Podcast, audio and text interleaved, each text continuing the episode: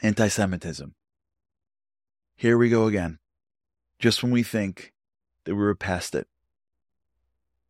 It is shocking how quickly it rears its ugly head. And it leaves us unnerved by the amount. How do we deal with it? I want to share with you an approach.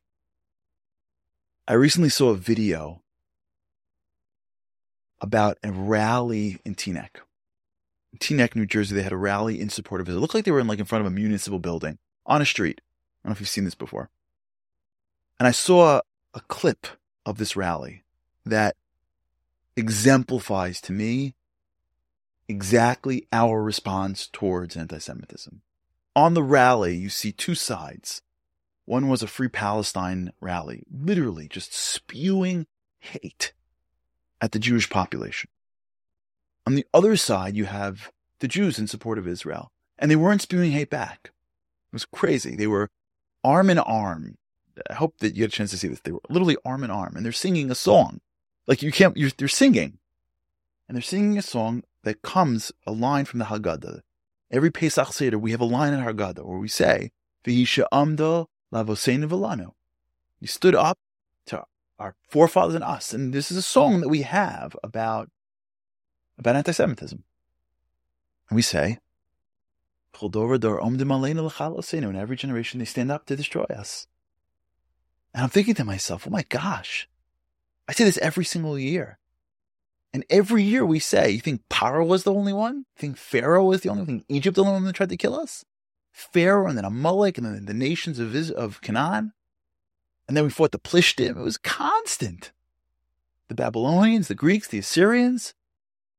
Constant throughout the generations. The Spanish Inquisition. The Nazis. Like this is like part of our deal. And then it ends with Vakadosh Baruch Hu Matzilenu Miyadam. Where are the Babylonians? Where are the Romans? Where are the Greeks? Where are them? We're strong. We're there. We're here.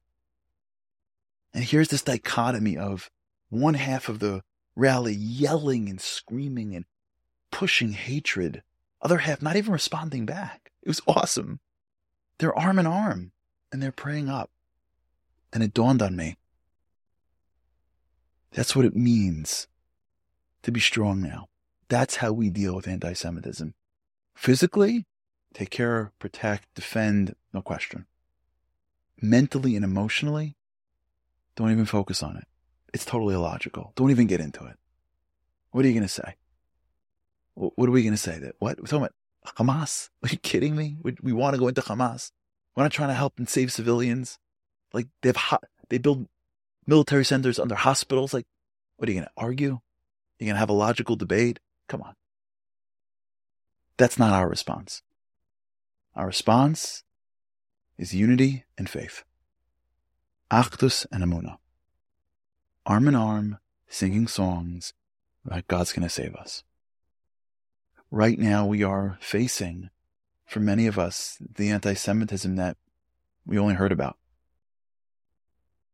This is not the time for us to feel discouraged. This is the time for us to feel encouraged. We have each other. We have people that love us. We have God who will take care of us. He always has and he always will. Our job when we deal with darkness is not to fight darkness with darkness. Our job is to fight darkness with light. We are the nation of light. Hanukkah candles lights the darkness with light. And so wherever you are, when you feel the discomfort of anti-Semitism, take that energy, that fear and upsetness and anger and frustration and shock and and just total like you want to pull your hair out with the with the irrationality, all those feelings, and channel it towards unity and faith. Put your arm, so to speak, around somebody else tighter.